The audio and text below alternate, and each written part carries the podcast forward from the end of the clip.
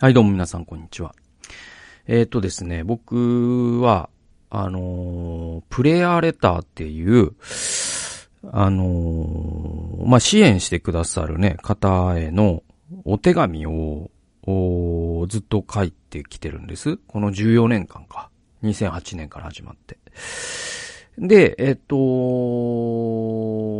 なんだろう、まあ、どっから話したらいいのかな。まあ、僕たちのその団体 NGO というのは、その給料っていう考え方っていうのは、ま、一応その組織としては、なんていうのかな。あの、そういう社会保険のあれとかもあるから、税金とかね。だからその、一応給与という形で払われるんだけど、でもあの、例えばなんかワイワムとか、その CCC とか、いわゆるこう、あの、海、ね、アメリカの選挙団体なんかもそうなんだけど、その、そこで働く選挙士といいますか、ね、選挙するスタッフっていうのは、あの、セルフサポート原則っていうのがあって、自分が活動する、つまり自分の給料分は自分でその支援金を集めるっていうね、えー、そういう決まりがあるんですよ。で、まあ僕らの団体も一応その原則でじゃあやっていこうかってことになりましてですね、この、えー、14年間僕はその自分のそのまあ、給料と言いますか、その生活費の分を、その自分で、えっと、デピュテーションって言いまして、あの、まあ、デピュテーションっていうのは宣教師がその本国で自分の活動を報告して、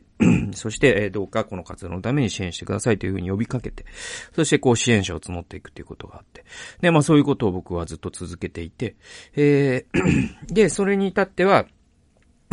あの、じゃあ支援してくださるという方に、あの、こういう活動をさせていただきました。その支援のおかげで、みたいなことを、そして、まあ、あの、ついては、今後こういうことをしていきますので、お祈りくださいということをですね、えー、報告する。まあ、そういうのを、まあ、ニュースレターっていう形だったりとか、まあ、僕の場合は、まあ、プロ、プレイヤーレターっていうふうに、えー、呼んでるんですよ。で、えっと、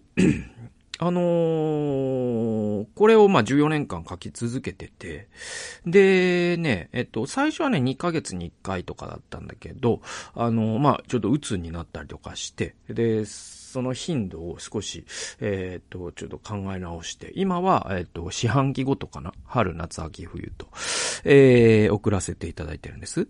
えー、で、えっ、と、まあ、支援してくださってる方の中には、もう郵送とかお金がね、かかるでしょうからいいですよと。で、メールで送ってくれるか、あるいはそのホームページからも自分で見ますからって。そして支援金を送ってくださる方もいるんだけど、えー、まあその支援、えー、レターの中にその赤色伝票って言って、振り込みの手数料がかからない伝票も、えー、一緒に送ることで、まあその支援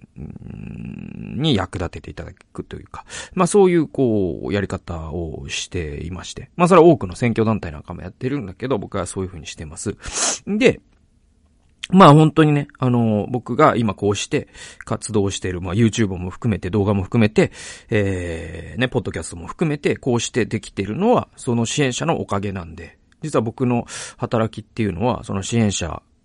がいなかったら、こんな活動はしてないでしょうね。あの、もう、早々に再就職して、普通にサラリーマンをしてるでしょう。だからこのポッドキャストも存在しないでしょう。えー、なんだけど、こうして、えー、発信できるのは支援者の方が今も継続して支え、えー、支え続けてくださってるから。で、その支援者の方々の中には、あの、本当にまあ、今の全体の3割ぐらいかな、の方は14年間、もうずっと最初から今に至るまで支援を継続してくださってるんですよね。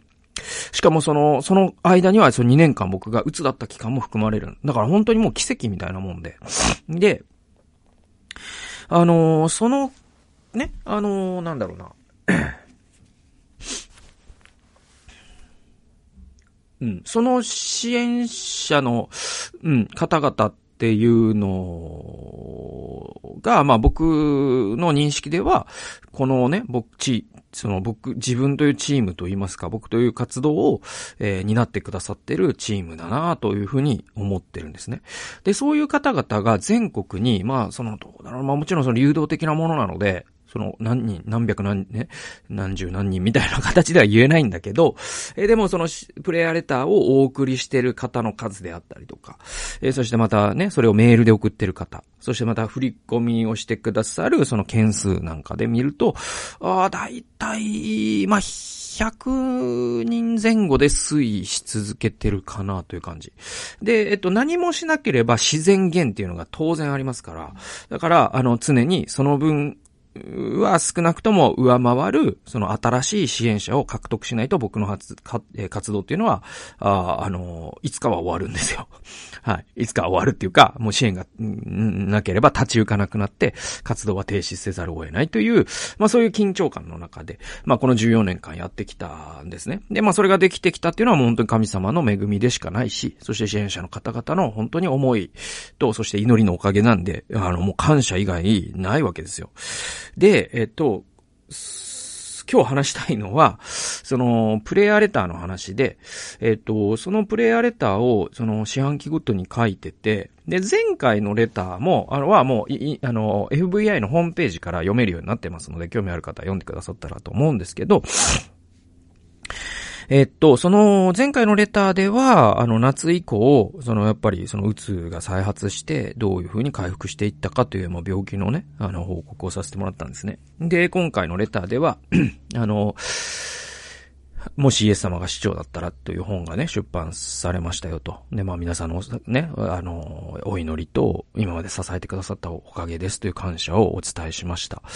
で、まあそれも近日中にあの FVA のホームページから見れるようになりますので、ぜひ読んでくださったら嬉しいなと思うんですけど、あの、これが僕が、その、なんていうのかな、なんかね、あるね、この14年間の中にも本当に波があって、なんだろうな、ある時期から、やっぱりまあ、打つの直前とかは特にですけど、本当にこう書くのが辛い時期があったんですよね。うん。辛かったですね、あの頃は。なんか、まあ、打つ、自分体調が悪かったっていうのもあるけど、なんというか、本当にこう、支えていただいてる、う、それに見合う活動を自分はできてるんだろうかとか、本当にこういろんなことを考えると、なんかその祈りとその支援の重みに自分が押しつぶされそうな気持ちがずっとしていて、すごく書くのが辛かった時期があるんですね。で、うつを経て、なんていうのかな、その鬱について書いたっていうレターが未だに、なんだろうな、2015年ぐらいかな、回復期に書いた2通の手紙っていうのがあって、それはそのプレイヤーレターの号外みたいな形で書いて、これもインターネットで見れるんだけどね。で、それはなんかその文章に関しては僕今、今、今自分で読み返しても、あんな魂のこもったね、文章はもう二度と書けないかもしれないなっていうぐらい、なんていうのかな。そうそうそう。なんか自分で言うのはおかしいんだけど、感動するんですよね。その文章、その二つの文章、手紙については。で、それ以降は、その、うちの回復であったりとか、まあ、それこそね、まあ、あの、ウクライナに行った話とか、まあ、その、その後の活動の話をずっと書かせていただいてきてるんだけど、あのー、僕の妻がね、その、毎回僕は、あのー、レターを書くと、妻にチェックしてもらうんですよ。そのおかしいところないか、失礼な表現はないかとか、もう、まあ、誤字脱字はないかとか、あの、そういうのかチェックしてもらいます。で、妻の OK が出たら、あ今度は神田先生と柳沢さんという、まあ、僕の上司にあたる二人に見てもらいます。で、チェックしてもらいます。おかしなところないか、失礼な表現はないか、えー、誤字脱字はないか、読みづらいところはないか、えー、見てもらいます。で、フィードバックもらって、最終稿として毎回出すっていう作業は、もう14年間書かしたことはないんです。。で、僕の妻が、なんていうのかな、本当にこう、この僕のプレイヤーレターという、えー、っと、文章の、なんていうのかな、一番の、その、最初のね、訂正してくれる人であると同時に、多分全国というか全世界で一番このレターを楽しみにしてくれている人が僕の妻なんですよ。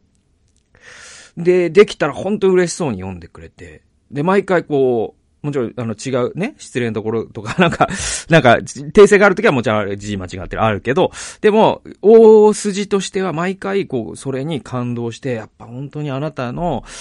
ね、奥さんになってよかったというか、あなたのためにお祈りできるという特権を感謝するわ、ということを言ってくれるんですよ。そしてそれがその社交辞令とかではなくて本当に心から言ってくれてて、ああ、なんかそのために僕は嬉しいな、こういう働きをしててよかったなと思うわけなんだけれども、で、またその、それを送るという作業は、僕はすごいそういう事務作業、とにかくこう、紙を僕が触るとその紙がぐちゃぐちゃになるという魔法を僕が使うことができますので、やっぱもうエルサみたいなもんでね、あの、レリーゴーなんですよ。だから僕のレリーゴーがさ、あの、発、ね。僕のレリーゴーが発動してしまうと、すべての紙がぐちゃぐちゃになるから、エルサとしては、ちょっとアナに頼むしかないってことで、あの、妻に、その、なんとかな、その紙をね、発送する、その、住所の印刷であったりとか、三つ折りにして、で、その一つ一つに手書きのメッセージを書いてとか、そういうのが本当に僕はもうめちゃくちゃ世の中一番苦手なので、あの、妻がそれを担当してくれてて、またその妻の手書きのメッセージをすごく楽しみにしてくださってる、えー、支援者の方もいっぱいいらっしゃって、で、その作業って本当にね、結構な作業量で大変なんですよ、毎回。えー、でもそれを本当に喜んで、こんなね、大切な文章を送るという仕事ができること嬉しいと言ってくれてるのも本当に嬉しいことで。で、このプレイヤーレターについて僕、なんかね、その、なんだろうな。で、僕もね、まあ、いろんなね、その、支援する団体とかもあるわけ。僕は 僕で、その、クリスチャンの団体が多いんだけど、あ、この、だね、働きは素晴らしいなと思ったら支援する。で、そういうののレターとかもあると。で、まあそういうでレターにも本当に学ばせていただくんだけど、で、これはもう僕はもう何も言いません。それに関しては。だけど、妻は、やっぱりその、しゅんくんのレターが、もうどんな団体の、とか、どんなね、えー、宣教師のレターよりも、一番内容が面白いと言ってくれるんですよ。で、それは本当に、まあ、あの、なんていうかな。これはもうつ、妻だから、その、ひいき目とかもあるから、ちょっと話半分に聞いてくださっていいんだけど、でも僕はそれを聞いて僕がなぜ嬉しいかというと、僕は本当にこのプレイヤーレターの内容に命をかけてきたからで、そうそうそうそう。それで、あのー、なんだろうな、僕ね、それで思い出したのが、14年前に僕が、その2008年に働き、こういう働きをえー、始めた時がね、公務員を辞めて、こういう働きを始めた時、そしてデピュテーションっていうのを始めた時に、あのね、あるね、そのね、えっと、まあ、何人っていうのも言わないでおきましょう。西洋の宣教師の日本に来てらっしゃる方に、と話す機会があって、で、その方はもう10年とか、あー、なんていうかな、日本の前の国もあったのかな。とにかく、その、えっと、本国からずっと支援をいただきながら宣教の活動をされてる。どっかの宣教団体に属してたかどうかまではちょっと覚えてないんだけど、で、そういう方がいらっしゃって、で、その方は、まあ、日本語も、は、えっ、ー、と、日本語で話したか英語で話したかちょっと忘れちゃったけど、あのー、まあ、あのー、話したんですよ。で、しゅんくんそうなんだろうね。ねえ、つって、そのデピテーションとか大変でしょうとかってね、やっぱその宣教師ならではのアドバイスをくださるんですよ。で、そのアドバイス自体は本当に役に立って、未だに役に立っていることもいっぱいある。でもその中で、その方がね、そのニュースレターを書くにあたって、僕が気をつけてることがね、えー、一つあって、それ、えー、は何かっていうと、その、えっと、写真をたくさん、文章は少なくって言ったんですよ。で、more picture, less センテンスっていうか、その、less words っていうか。だから、で、で、それは、あの、支援者の人はやっぱ写真を見たいんで、そして文章を読みたくないっていうか、その文章ってのはもう、一行とかの方が、あの、短い手紙の方がありがたがられるから、みたい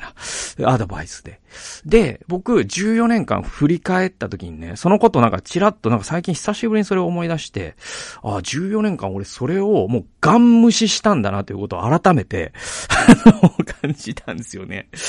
ガン無視したんですよ、そのアドバイスを。で、僕って HSP だし、僕真面目に人と向き合うタイプだから、人のアドバイスをガン無視するってあんまり多くはないんだけど、多くはないだけにすごく覚えてて、そのガン無視したなーっていうのは。で、えっと、結局、そのアドバイスは真逆言ったんですよ。もちろん写真入れてますよ。入れてますけど、もう文章で勝負するって僕はある時から多分もう本当にね、あのね、そのアドバイスずっと残ってたから、頭に。だから、結構ほんとこれ文章で勝負するんだって腹くくったのって、そんなに昔のことじゃなくて、多分打つ以降なんだよね、それが。やっぱ打つの前までは、そのアドバイスがどっかにあるから、なんか、ね、3ヶ月、例えばその四半期だとしたらさ、その次のレターまで3ヶ月の間、いい写真を撮らなきゃとか、支援者の方に見せる、例えばその海外アフリカに行ったら、その、なんか絵面がいい写真、構図の写真真撮らなきゃとか、えー、ね、地方に、奉仕にいたらそのいい写真撮らなきゃ、あ、あって、でもそういうことばっか結構考えてた時期とかも、そういえばあったな。だけど、そのなんかね、本当にこの5年、6年、7年ぐらいかな、あの、もう本当に文章で勝負するって割り切ったんですよね。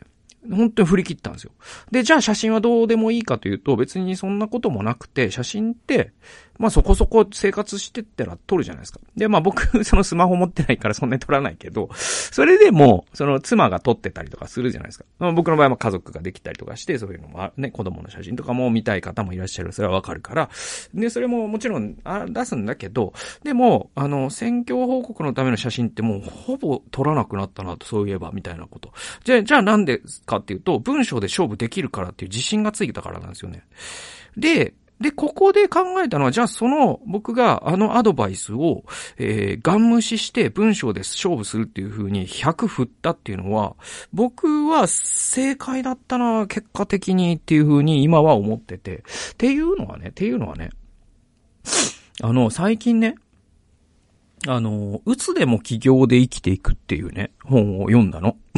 で、えっ、ー、と、まあ、著者の方は、そのうつ病を患ってて、だから年、僕と同じで年にいつ、その再発するかわからないっていう、だから自分が1年の間何ヶ月働けるかが毎年わからない状況にあると。で、そんな僕だからこそ起業してよかったっていう話なんですよ。で、もし僕が雇われてる身分だったらもうたまんないと。耐えられないと。だって、年のうちの何ヶ月か休職するってことが毎回分かってて、それもね、あの、いつか分かんないっていう状況ってもうめちゃくちゃ迷惑かけるから、で、うつの人って真面目な人が多いから、その人に迷惑をかけてるという状況に耐えられないから、えー、だから、起業することによってそういうストレスから本当に解放されてよかったみたいな本なんですよ。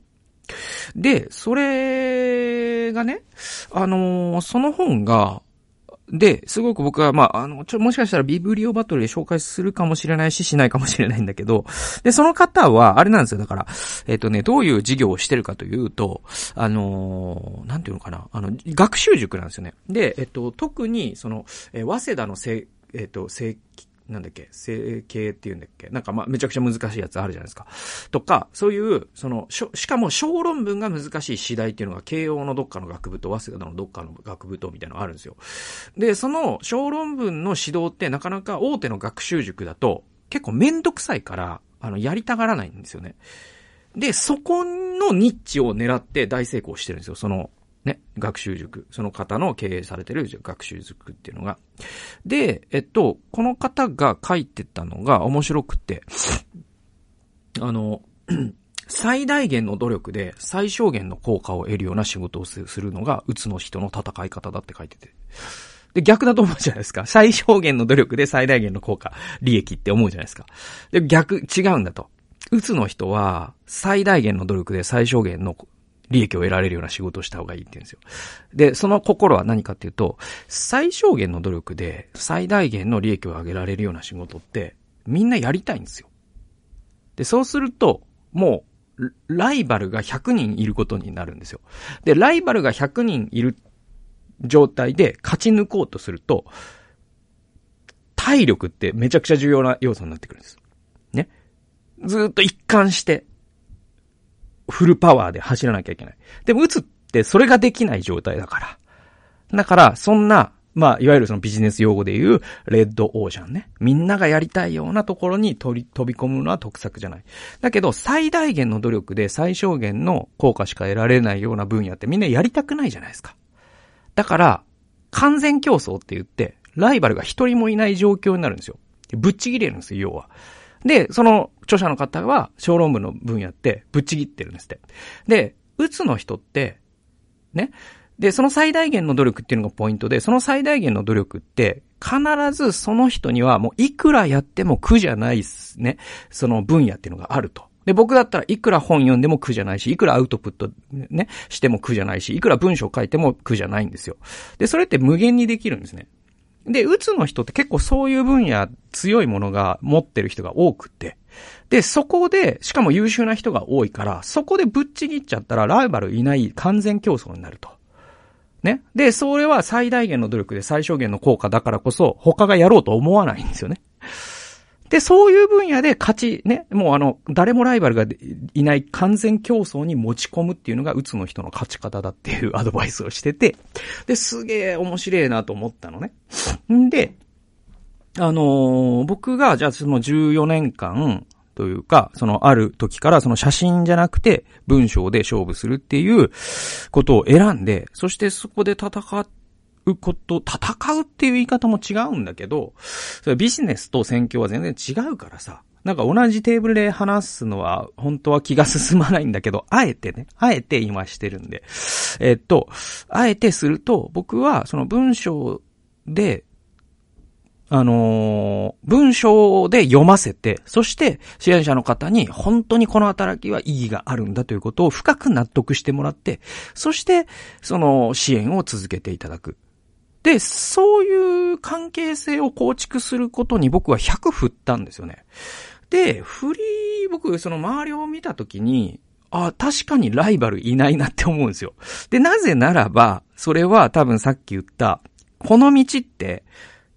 最大限の努力で最小限の効果しか得られないからなんですよ。だけど、同じ鬱でも企業で生きていくっていう、えっと、本の中で、著者がさらにもう一つ言ってることがあって、最大限の努力で最小限の効果っていう分野で鬱の人が戦うといい。もう一つの理由は何かというと、ね、ぶっちぎれるっていうのが一つ。え、もう一つは、つまりライバルがいなくなるっていうのが一つと、もう一つは、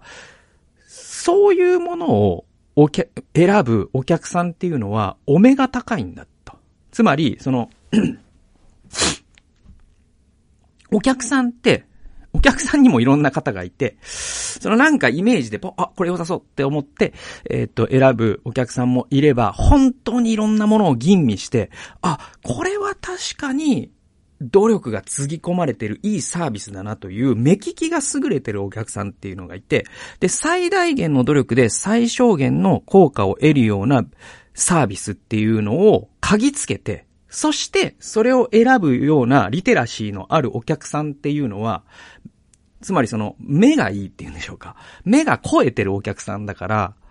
そういう人が、ああ、このサービスは確かに最大限の努力が注ぎ込まれてるぞということを分かって、そして申し込んでくれたお客さんって、絶対離れないんですって。つまり単価は低いかもしれないけど、障害なんて言うんでしたっけ？しょ、その、その人が人生で落としてくれるお金ってあるじゃないですか。なんか用語が。その、障害単価って言うんでしたっけ？まあなんかあるんですけど、それは高くなると。ね？時間をかけてしまえば、結局離れないお客様っていうのはすごい、そのビジネスを長くつ、ね、続けていく上ですごく大事なことだから、だから逆に言えば一元さんをその、一元さんっていうかね、その通りすがりの買ってく人は来なくていいよと。だけどもう全部を見たけど、やっぱりこのサービスがいいっていう目利きのあるお客さんがで、ね、だけが寄ってくるような構造を作ることができると。で、こうすると、もう二重の意味でライバルがいなくなるんですって。で、これがうつの人のた、ね、その生き残り方だってことを、その、えー、著書で書いてて。で、確かに、そう言われてみると、僕のその選挙というか、その、だから、まあ、何度も言うけど、ビジネスと選挙は違うんだけど、あの、僕のその支援者の方って、多分だよ、統計とか取ったことないけど、普通の、いわゆる僕以外のすべての宣教師の人に支援する期間ね。ある一人のクリスチャンの人が支援して祈る期間みたいなものを平均で出すと、わかんないけどそれが2年なのか3年なのか半年なのかわかんないけど、多分僕の支援者ってその5倍から10倍長い人が多いわけ。で、それは多分写真じゃなくて文章で深くこの働きの意義というものをちゃんと理解していただいてっていう、結構遠回りに見えることを僕がし続けてきたからだなという実感はあるわけ。だからなんかね、本当に、で、これは、それ、ビジネスと選挙は違うから、だから僕のビジネスは、ビジネスモデルはすごいだろうみたいな話をするつもりは毛頭ないんだけど、なんだけど、そしてまたその人、その人のその味とか特性とかがあるから、僕の真似をしてもうまくいくとも僕は、あの、全然保証するものでもないし、真似をしろとも全く思ってないし、で、写真が素晴らしい、毎回心を動かされて、それで支援をするという、そういう宣教団体とか、宣教師の方がいてもいいし、そういう方を僕は応援したいし、そういう宣教師で僕が支援して、お祈りしてる宣教師の方もいっぱいいます。えだけど、でも自分がじゃあ一支援者として逆の立場に立った時に僕は、やっぱり、なんだろう、なんだろうな、その人の、なんていうのかな、イメージを僕は応援してるんじゃなくて、その人の仕事の内実を応援しているから、やっぱりそういう、ね、その、自分の心を、あ、この活動は本当に大事なんだということを、説得してくれるような人を、本当に僕はやっぱり支援していきたいと思うし、で、自分自身の支援してきた人たち、今も支援している人たちを振り返っても、そういう人に僕は支援をしているなと思うから、何が言いたいのかちょっと、あの、あれになってきたし、そしてまたこれ今回フリートーク会になっちゃったけど、あのー、僕はその文章で勝負するっていうのを選んでよかったし、そしてまたもしね、あまあ、こんなに言うんだったらプレイヤーレター読んでみようという方がいらっしゃったら FVI のホームページから過去のやつ全部読めます。PDF で。えー、そしてまた最新号も間もなくアップロードされます。で、その最新号には、えー、もしイエス様が師匠だったらのことであったりとか、あ書いていますので、あの、読んでくださったら嬉しいなと思います。そして、まあ、こういう働きをしている奴がいるのかと。で、別にその支援をね、あのー、まあ、してくださったらもちろんね、それは嬉しいんだけど、でも、ちょっと祈ってやるかとか、あそう思ってくださったら、まあ、あの、これを、この上ない喜びかなと思います。そしてまた改めてね、まあ、支援してくださっている方には、もう本当に何度感謝しても足りないんで、何度でもありがとうございますと、えー、言いたいと思います。えー、ということで、まあ今日はね、なんだろう、企業の話みたいにもなっていたけど。だからあれですよ。だからその陣内義塾っていう僕ね、その副業を始めたけど、それも本当に全くそのうつでも企業で生きていくの著者と僕全く同じことやってて、それは知らなかったんだけど、たまたま同じことやつまり、その最大限の努力で最小限の効果のことを本当やってたから僕。そしてお客さんが離れないっていうのも本当に離れないし。だから、あのー、あ、すげえいい本だったなーっていうことも含めてね、ちょっとね、あの、プレイヤーレターのことの14年前のアドバイスを無視したなーっていうことを思い出したんで、ちょっと話したかったという。えー、ということで、えー、今日も聞いてくださってありがとうございました。それではまた次回の動画及び音源でお会いしましょう。さよなら。